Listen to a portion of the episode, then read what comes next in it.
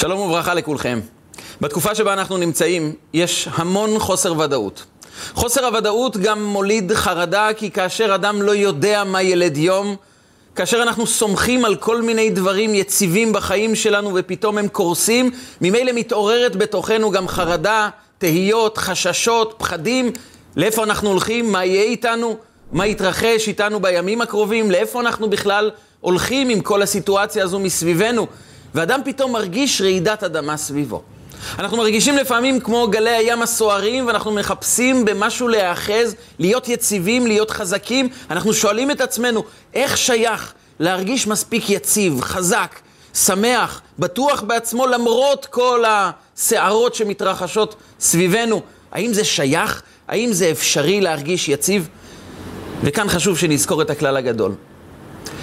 האירועים לא אלו הם ששוברים אותנו. מה ששובר אותנו זה חוסר היציבות שצריך להיות בתוכנו. כלומר, כמו שאדם לפעמים יכול לתפוס וירוס, הרגשה לא נעימה, שפעת, אבל הוא מתגבר על זה כיוון שהוא מספיק מחוסן פנימית, מערכת החיסון הפנימית עובדת כמו שצריך. ואז הוא יכול להתגבר על מה שקורה גם כשזה לא נעים.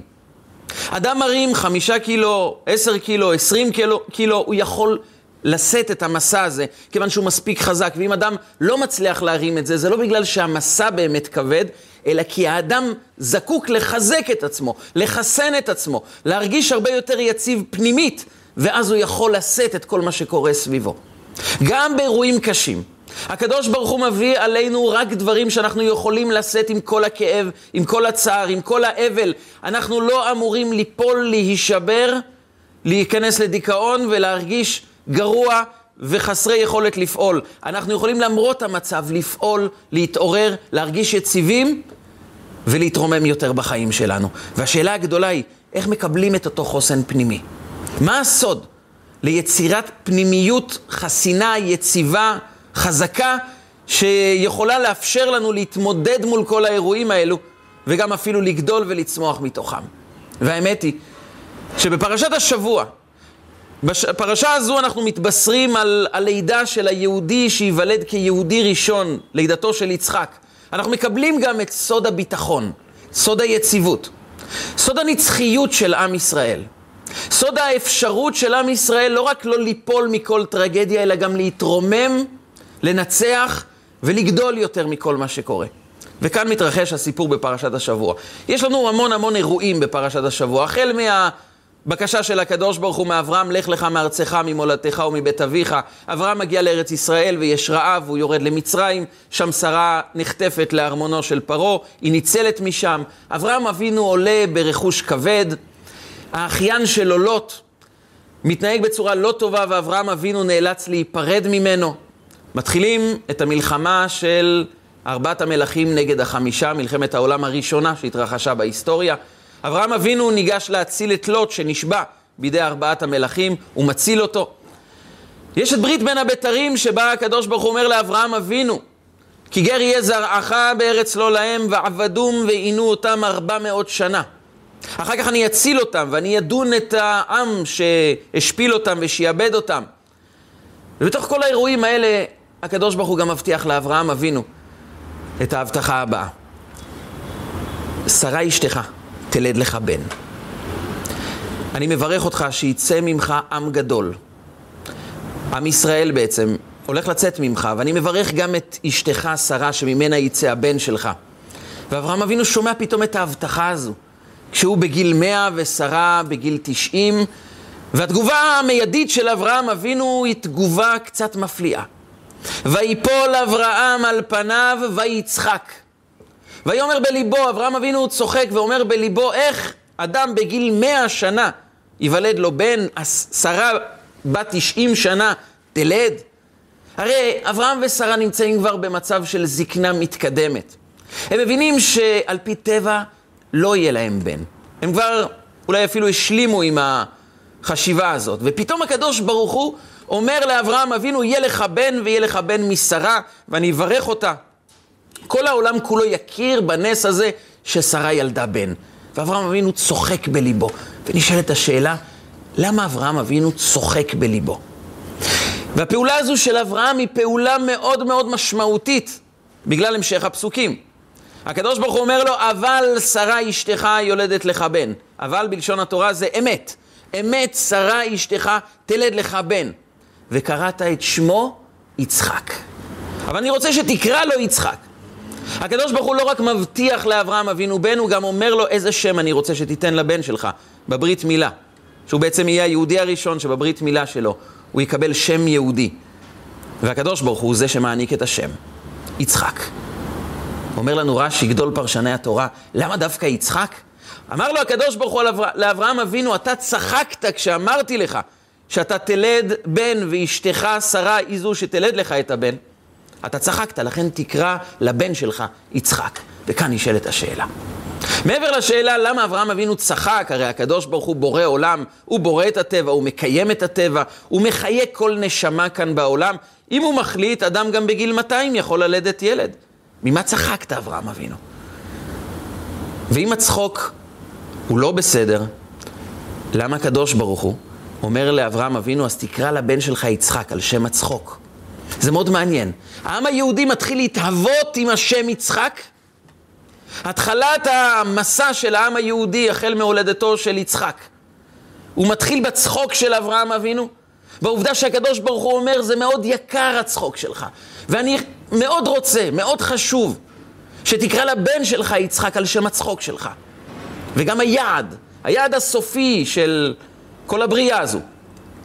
תכלית תפקידו של העם היהודי זה להגיע לרגע הגאולה שעליו נאמר בשיר המעלות, בשוב השם את שיבת ציון היינו כחולמים, אז ימלא שחוק פינו. זה יהיה הרגע שבו אנחנו נצחק. את המסע אנחנו מתחילים בצחוקו של אברהם אבינו, והיעד, היעד הוא צחוק. אז ימלא שחוק פינו.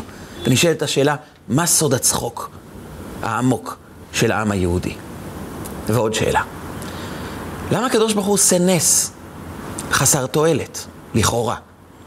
מדוע הקדוש ברוך הוא ממתין שאברהם ושרה יהיו באמת זקנים, באים בימים, יהיו מבוגרים בצורה כזו שאף אחד לא מאמין בעולם שהם עוד יוכלו ללדת ילד? ואז הוא מביא להם את הנס שהולדתו של יצחק. נכון, אנחנו יודעים שהמדרש אומר, מפני מה האימהות היו הכרות? למה האימהות לא קיבלו מיד פרי בטן? אז אומר הקדוש ברוך הוא, אני מתאווה לתפילתן. אני לא רוצה להעניק רק בצורה כזו מהירה ילדים, אני מתאווה לתפילתן של האימהות הקדושות, של האבות הקדושים.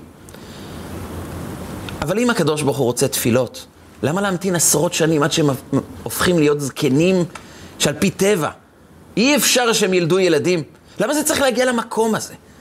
אם הקדוש ברוך הוא רוצה תפילות, אפשר להתפלל עשר שנים, עשרים שנה, אבל למה להמתין ששרה תהיה בת תשעים ואברהם בגיל מאה?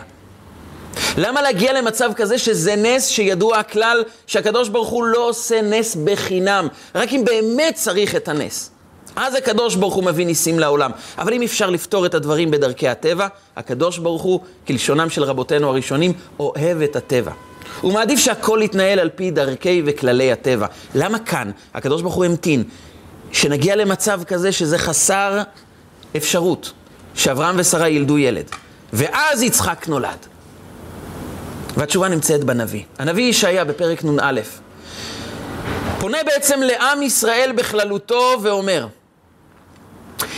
אתם חייבים לדעת בשביל היציבות הפנימית שלכם, בשביל שאתם תחיו בעולם בתוך עולם עם המון רשע, עם המון רוע, עם המון כאב, כדי שלא תישברו. אתם חייבים לזכור מי אתם. כי סוד היציבות הפנימית היא לדעת מי אני. לאיזה עם אני משתייך ומה תפקידי כאן בעולם. והנביא פונה לעם ישראל ואומר להם, כדי לדעת מי אתם, כדי לדעת מה תפקידכם, כדי לדעת, כדי לדעת את הזהות האמיתית שלכם, שרק אם תהיו מחוברים אליה, אתם תהיו גבוהים, חזקים, יציבים, תוכלו להתמודד מול כל מה שמתרחש סביבכם. אז הביטו אל צור חוצבתם, ואל מקבת בור נוכרתם. הביטו אל אברהם אביכם ואל שרה תחוללכם. אתם חייבים לדעת את נקודת המוצא שלכם. מאיפה נבראתם? מהי נקודת ההתחלה שלכם? כי אם אתם תסתכלו על נקודת ההתחלה, אתם תדעו ללכת בצורה נכונה, בקו ישר, בדרך המלך, ואז גם תגיעו ליעד. כי מי שיודע מאיפה הוא מתחיל, יודע גם את דרכו בעולם, וגם מצליח להגיע ליעד. הביטו אל צור חוצבתם, אתם יצאתם, נחצבתם מהר מיוחד שנקרא אברהם. הבאר שלכם מתחילה משרה. הביטו אל אברהם אביכם ואל שרה תחוללכם. התחלתם מאירוע יוצא דופן בעולם. התחלתם מאירוע על-טבעי. בזמן שכל אומות העולם נולדו בצורה טבעית, כיוון שהתפקיד שלהם הוא תפקיד טבעי, הוא תפקיד שקשור לטבע, הוא תפקיד שנועד לקיים את העולם, לקיים את דרכי הטבע בצורה הטובה, שלא יהיו מלחמות, שלא יהיו מחלות, שנוכל לנהל את החיים שלנו בנוחות המקסימלית, הטובה. אבל יעד, מה תפקידו של העולם? מדוע העולם נברא? בשביל זה צריך עם שמתחיל ממקום על-טבעי. כדי לחבר את העולם הטבעי אל שורשו שמגיע מהמקום העל-טבעי. צריך אתכם שתתחילו מאברהם ושרה, והקדוש ברוך הוא אומר להם, אתם תלדו בצורה על-טבעית. הקדוש ברוך הוא אומר לאברהם אבינו, ברכתי אני אברך את שרה. ומהי הברכה? אומר המדרש, כל העולם כולו כשהיא תילד, לא יאמינו שהיא ילדה. ואומות העולם, כל האנשים סביב אברהם אבינו אמרו, הם אספו אסופי מן השוק. הם אימצו ילד קטן ועכשיו הם אומרים, נולד לנו ילד. אבל זה ברור שהם לא ילדו את הילד, הם אספו יתום קטן שנולד בדיוק, ולקחו אותו כבן, ועכשיו הם מספרים לנו ששרה ילדה בן, אבל זה לא נכון. וכל אחד היה מגיע עם התינוק שלו. ועל הרגעים האלו נאמר, הניקה בנים שרה. שרה העניקה את כל הבנים שהגיעו מכל האורחים שהתאספו לחגיגה של הולדתו של יצחק, וכולם הכירו בנס המופלא הזה, וברכתיה. כל העולם יכיר בזה, שהלידה של היהודי הראשון שנולד כיהודי התחיל בנס. והקדוש ברוך הוא אומר, אם אתם תבינו שיסוד החיים שלכם מתחיל בנס, מתחיל בצורה על-טבעית, אתם תבינו שהקיום שלכם הוא לא קיום שתלוי בדרכי הטבע. צריכים לפעול בתוך הטבע.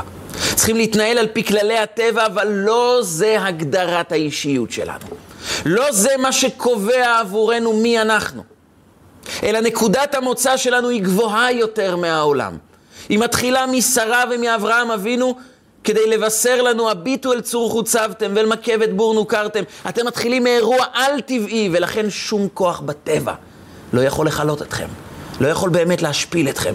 לא יכול באמת לומר לכם, הקיום שלכם בסכנה, כי קיום שמבוסס על דבר על-טבעי, שום כוח בטבע לא יכול לפגוע בו. לכל היותר להזיק, לצער, להכאיב, אבל לא להעלים. כי הקיום הוא קיום על-טבעי.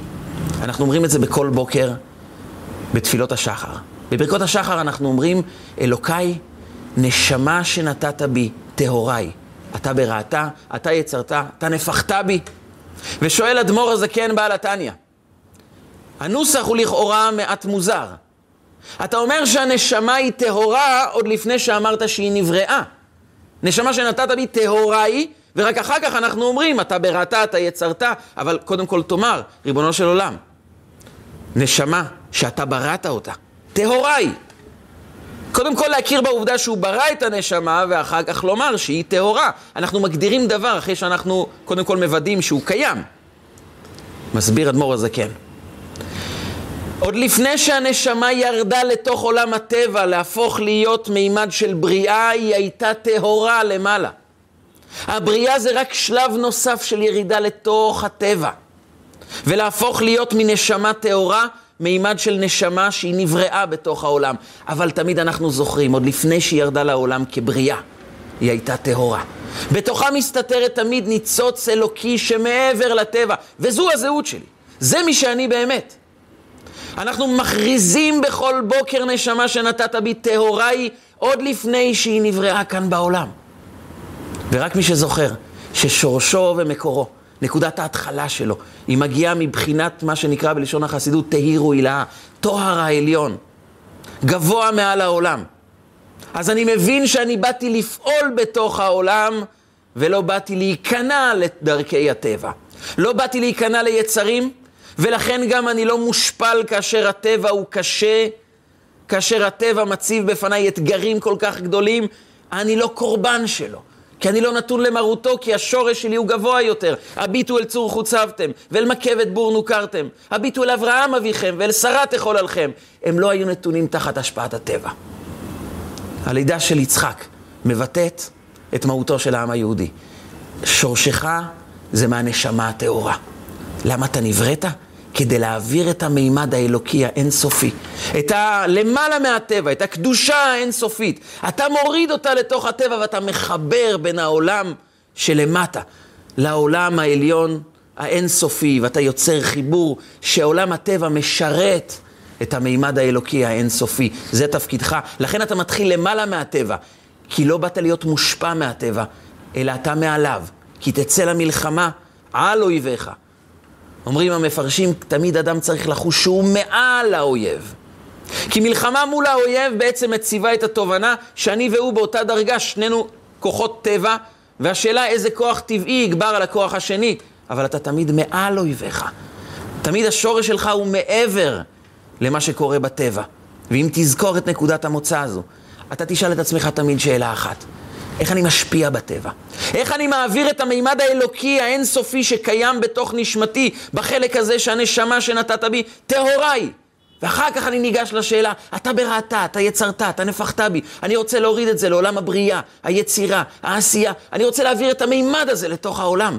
אתה הופך להיות מאדם פסיבי, שמקבל מהעולם, שמושפע מהעולם, שמקבל את מרותו של הטבע וממילא גם קורס כשהטבע הופך להיות אכזר.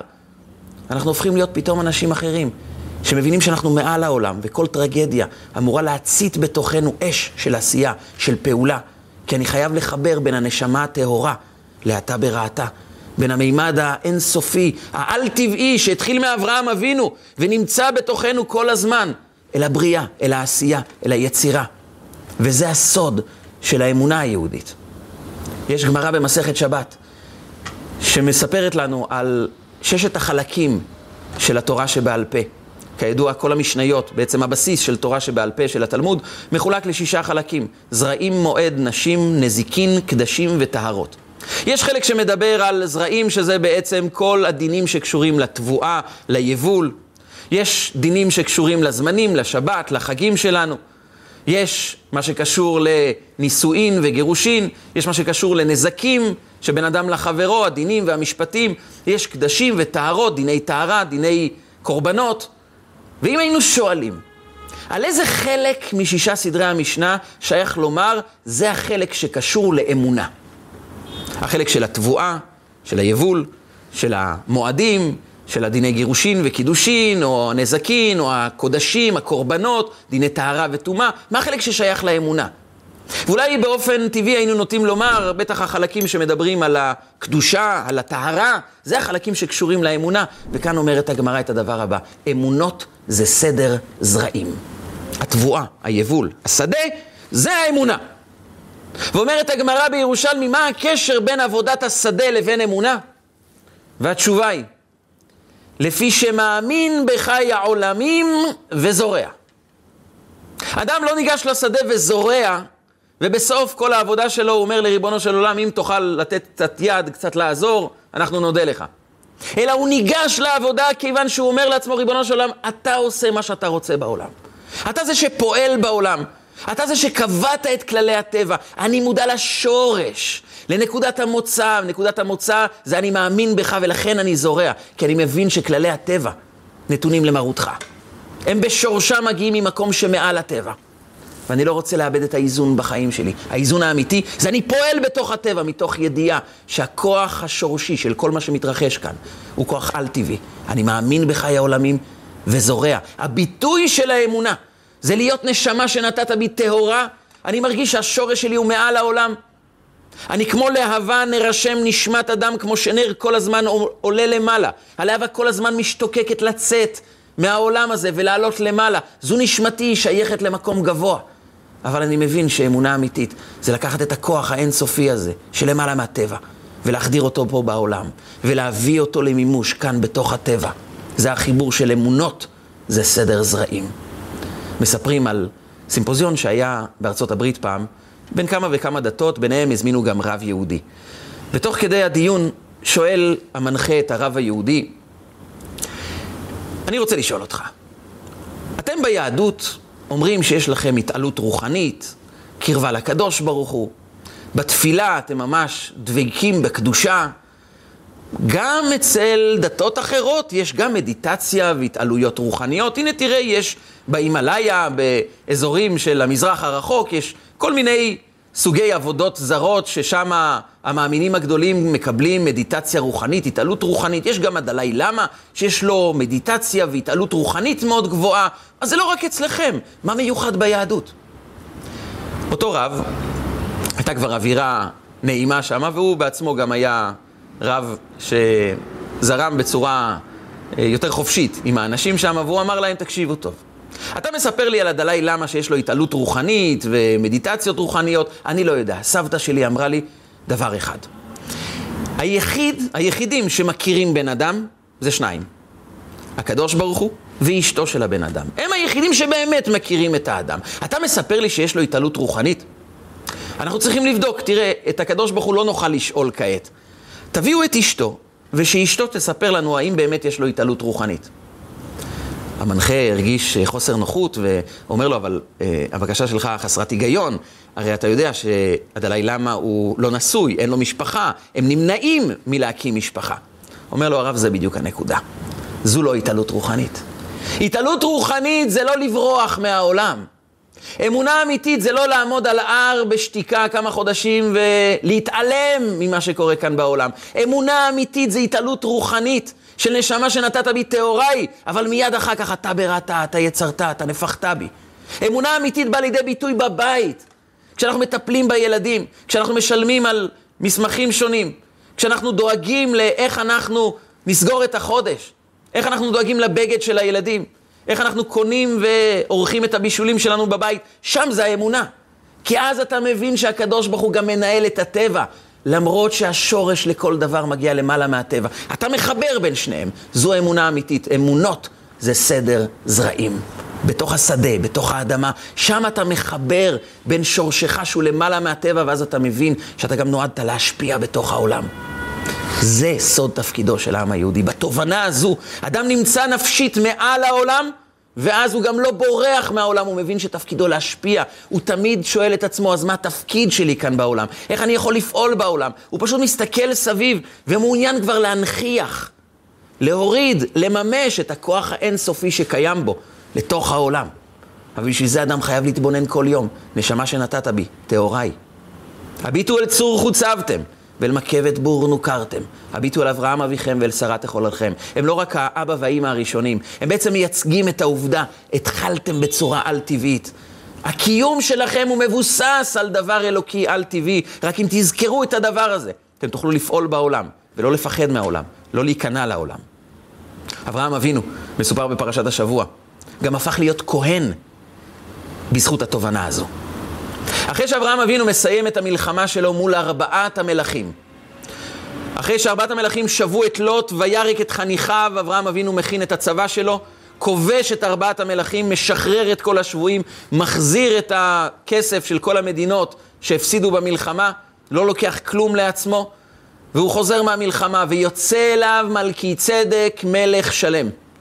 המלך בעיר ירושלים, שאז נקראתה, נקראה בשם שלם, לפני ירושלם, שזהו שפה כבר של אברהם אבינו, שקרא בהר השם יראה, ואז השם הפך להיות ירו שלם. לפני כן היה מלכי צדק, שהוא בעצם שם בנו של נוח. מלכי צדק היה מלך שלם, אומרת התורה, והוא כהן לכל עליון. אומרת הגמרא בנדרים דף ל"ב. הוא כהן ואין בניו כהנים. הוא היה באמת כהן, הוא עבד את הקדוש ברוך הוא בירושלים. הוא היה האדם שניגשו אליו כדי לקבל קדושה. הוא באמת היה קדוש וטהור, אבל הוא הפסיד את הכהונה שלו. מדוע הוא הפסיד את הכהונה שלו? מסבירה הגמרא. כשאברהם אבינו חזר מהמלחמה, יצא אליו מלכי צדק מלך שלם עם לחם ויין, עם לחם ויין, כי זה היה הדרך לקבל את מי שחוזר מהמלחמה, והוא מברך את אברהם אבינו ואומר לו את הדברים הבאים. ברוך אברהם לכל עליון קונה שמיים וארץ, תהיה מבורך לקדוש ברוך הוא. וברוך כל עליון אשר, אשר מיגן צריך בידיך. וברוך הקדוש ברוך הוא, שהוא נתן לאויבים שלך ליפול בפניך, שהוא הגן עליך. אברהם אבינו מיד פנה אליו ואמר לו, מלכי צדק מלך שלם. וכי מקדימין כבוד עבד לכבוד קונו? אתה מברך אותי לפני שאתה מברך את הקדוש ברוך הוא? אתה מתייחס אליי ולמלחמה לפני שאתה נגעת בנקודת היסוד, המוצא, השורש של כל דבר? אתה מברך אותי ואחר כך מברך את הקדוש ברוך הוא? ככה עושים? ועל זה נאמר בתהילים את הפסוק הבא: נשבע השם ולא ינחם. הקדוש ברוך הוא נשבע ובעצם אומר, ואני לא אתחרט על זה. הוא פונה לאברהם אבינו ואומר לו, אתה כהן לעולם על דיברתי, מלכי צדק. על הדיבור של מלכי צדק, שהוא הקדים כבוד עבד לכבוד קונו, הוא איבד את הכהונה ולכן נאמר עליו, והוא כהן לכל עליון, הוא כהן, אבל הכהונה לא תימשך לבניו אחריו. אתה כהן לעולם, על דיברתי מלכי צדק. מלכי צדק, לא חלילה התעלם מהקדוש ברוך הוא. גם כשהוא בירך את אברהם אבינו, הוא אמר לאברהם אבינו שהוא ברוך לכל עליון, קונה שמיים וארץ, יהיה ברוך לקדוש ברוך הוא. אבל הוא קודם כל התייחס לטבע, למציאות של המלחמה, למציאות הטבעית, ורק אחר כך דיבר על הקדוש ברוך הוא. הוא בעצם הפך את נקודת המוצא שממנה אדם יכול לפעול כאן בעולם. אדם לא נמצא בטבע, ואז נזכר יש גם הקדוש ברוך הוא. אדם חייב לומר בבוקר מיד, נשמה שנתת בי טהוריי, מודה אני לפניך, מלך חי וקיים, שהחזרת בי נשמתי. אני מתחיל מנשמה שהיא גבוהה מהעולם, ואז אני יכול לפעול בעולם. אומר אברהם אבינו למלכי צדק, אתה מקדים כבוד עבד לכבוד קונו, אתה מתייחס לטבע עוד לפני המקור של הטבע. אתה מתייחס למה שקורה כאן בעולם לפני ההבנה וההכרה שבעצם הכוח נובע ממשהו עליון יותר, שאתה מכיר בו, רק לא נתת לו את המימד הראשוני, את השורש, את נקודת המוצא לא שמת אותו. וכשלא שמים את העל-טבעי, את הנשמה הטהורה, את הקדושה העליונה כיסוד, אז מחשיבים יותר את העולם, ואז העולם גם יכול להפיל עלינו חרדות. אז הוא יכול להפיל עלינו פחדים. אז הוא יכול לגרום לנו לשיתוק וחוסר פעולה, כי אנחנו התחלנו איתו. אבל מי שמתחיל ממה שלמעלה מהעולם, שולט על העולם, מתגבר על העולם למרות הכאב. אבל הכאב לא זה שיכול להפיל אותנו, אם אנחנו מספיק מחוסנים פנימית. אם אנחנו מספיק יציבים וזוכרים את נקודת המוצא שלנו. הגמרא בסנהדרין מספרת על מקרה הפוך, שבעצם גרם לחורבן הבית. הגמרא מספרת על רפואתו של חזקיה מלך יהודה. בזמן בית ראשון, היה מלך צדיק ביהודה, מלך בירושלים, קראו לו חזקיה המלך, הוא היה חולה. כל העם התפלל שהוא יבריא, בצורה ניסית הוא הבריא. העם חגג ושמח, והקדוש ברוך הוא השאיר את השמש במשך עשר שעות, כדי שכולם יוכלו לחגוג את רפואתו של חזקיה. השמש פשוט נעצרה. באותה תקופה חי מלך באזור בבל, בשם מרודח בלעדן בן בלעדן. מרודח בלעדן בן בלעדן זה שם שכנראה נשאר עדיין עם בן לאדן וכל הטיפוסים האלו. זה היה מלך גוי עובד עבודה זרה, שמנהגו היה בבוקר לאכול ארוחת בוקר באזור השעה שמונה תשע וללכת לישון עד השקיעה, אז הוא מתעורר וממשיך את סדר הלילה שלו, כי סדר יום אין לו, כי הוא ישן ביום.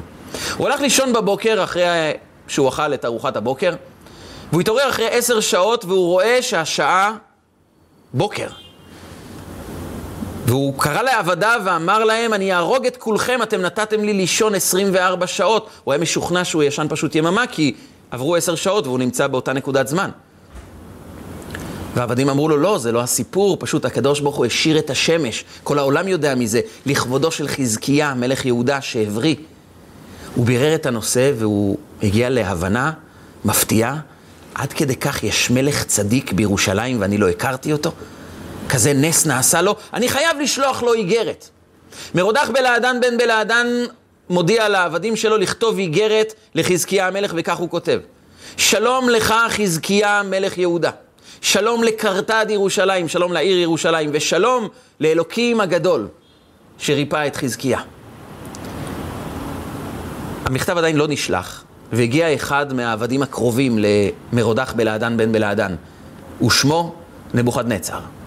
הוא היה אחד העוזרים של אוויל מרודח בלעדן בן בלעדן, והוא מסתכל על האיגרת ואומר, וכי ככה כותבים? הקדמתם את כבודו של חזקיה לכבודו של הקדוש ברוך הוא, אתם אומרים שהוא האלוקים הגדול ואותו אתם שמים בסוף? אמרו לו, אז איך אתה רוצה שנכתוב? אומר, צריכים לכתוב שלום לאלוקים הגדול, שלום לעיר ירושלים, ואחר כך שלום לחזקיה. אמר לו המלך, קריינה דאיגרתא איהו להווה פרוונקה. מי שבעצם מבין איך צריכים לכתוב את האיגרת, הוא זה שצריך גם לבצע את השליחות. אתה תכתוב את האיגרת ואתה תשלח את האיגרת לירושלים לחזקיה. הפעם הראשונה שנבוכדנצר דורך בירושלים, זה היה על רקע כבודו של הקדוש ברוך הוא. הגמרא מספרת שבצעדים הראשונים שהוא התחיל לצעוד, מיד ירד מלאך גבריאל ועצר אותו, כי זה היה סוג של קטרוג על עם ישראל.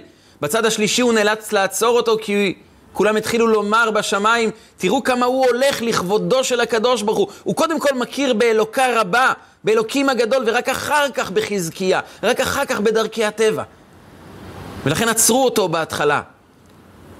ולכן גם חלק מהמפרשים אומרים שזו הסיבה שלפני תפילת שמונה עשרה, כל יהודי צועד שלוש צעדים אחורה, שלוש צעדים קדימה, כדי לומר, אנחנו צועדים לכבודך הקדוש ברוך הוא, מכירים בך כיסוד ושורש הכל, גם בשלושה צעדים, שלוש פעמים ביום. אבל נבוכדנצר, בעצם ברגע הזה, קיבל גם את המפתח לירושלים. הוא זה שהצליח להחריב את בית ראשון. מאיפה הוא קיבל כוח? להחריב את בית השם, להיכנס לירושלים. הרי ירושלים, עיר הקודש, היא חלק מארץ ישראל שהיא ארץ אלוקית, עיר אלוקים, בית האלוקים, זה דבר על-טבעי, איך אדם יכול לבוא ולהחריב כזה דבר? והתשובה היא אותו אדם שהכיר שיש שורש עליון גבוה יותר מהעולם, הוא זה שיכול להיכנס לירושלים וגם להחריב אותה. כי הוא קיבל את המפתחות האמיתיות של עיר הקודש. ולכן הקדוש ברוך הוא אומר לאברהם אבינו, אתה כהן לעולם. אתה הולך להקים עם שיודע שהיסוד והשורש הוא הנשמה הטהורה, הוא העל-טבעי, ומזה אתם יכולים להשפיע בעולם. מזה אתם יכולים לשנות את העולם. זה המפתח לירושלים, זה המפתח לקדושה, זה המפתח גם להבין מה תפקידנו כאן בעולם. לכל אחד מאיתנו יש כוח רוחני על-טבעי. הכוח הרוחני הזה, אי אפשר לכלות אותו, אי אפשר לעצור אותו. אי אפשר למנוע ממנו מלפרוץ לתוך העולם, זו הסיבה שהעם היהודי באופן מפתיע וכולם מסתכלים על העם היהודי ומנסים להבין את סוד כוחו. איך הוא שרד את כל הטרגדיות. ולא רק שהוא שרד אותם, הוא צמח מהם, הוא גדל מהם. הוא לא מראה שום סימנים של כיליון חלילה, כמו שעבר אצל הבבלים והפרסיים והיוונים והרומאים. הוא נמצא כאן עם ישראל חי. אבל לא נוכל לגעת בסוד כוחו של העם היהודי אם לא נבין את מה שהנביא מבקש מאיתנו. הביטו אל צור חוצבתם ואל מקבת בור נוכרתם. הביטו אל אברהם אביכם ואל שרה תחוללכם. מי שמכיר בעובדה שהוא מגיע בצורה על-טבעית לעולם, זה יסוד כוחו, זה נקודת המוצא שלו. הוא מבין שהתפקיד שלו כאן בבריאה זה להנכיח, להוריד, לממש את הנשמה הטהורה בתוך אתה בראתה, אתה יצרת. עכשיו אנחנו נבין גם למה אברהם אבינו צחק כשהקדוש ברוך הוא אמר לו, שרה אשתך יולדת לך בן. אברהם אבינו צחק לא בגלל שהוא חלילה זלזל. אונקלוס מתרגם, ויצחק, שאברהם אבינו צחק וחדי, הוא שמח בליבו, הוא שמח, אבל למה זה מתבטא בצחוק? כל אחד יכול להבחין על עצמו. מדוע אנחנו צוחקים מבדיחה? כשאדם מספר בדיחה מאוד מצחיקה, אנחנו פשוט מתגלגלים מצחוק, אבל מה זה הצחוק? מה מבטא הצחוק? מה סודה של בדיחה טובה? התשובה היא, מה שמצחיק אותנו זה ההפתעה, זה הבלתי צפוי, זה החידוש. בדיחה טובה היא בעצם מסתיימת במשפט בלתי צפוי שהוא גורם לנו צחוק. כי הצחוק הפנימי, העונג האמיתי שקיים בתוכנו, זה הבלתי צפוי. אברהם אבינו פתאום שומע את הדבר הזה והוא צוחק והוא אומר, עכשיו אני מבין שהתפקיד שלנו זה לבצע את הבלתי ייאמן, את הבלתי צפוי, את הבלתי נתון למרות הטבע. את החידוש, זה הצחוק האמיתי. סוד הצחוק של העם היהודי זה עם שמכיר בעובדה שתפקידנו ליצור חידוש. בתוך עולם טבעי שמתמקד כל הזמן רק בכמה נרגיש טוב יותר, נתלבש טוב יותר, נאכל טוב יותר, יהיה לנו נעים יותר, נתענג ונשמח. בתוך העולם הטבעי הזה, פתאום אנחנו מבינים שיש משהו על-טבעי שהולך לשכון כאן. הולכת לרדת שכינה, הולך להתגלות טוב אמיתי, הולך להיעלם הרוע, וישכון כאן בצורה על-טבעית, אבל בתוך הטבע, שכינתו של הקדוש ברוך הוא. זה הצחוק האמיתי. ולכן היעד הוא גם, אז ימלא שחוק פינו.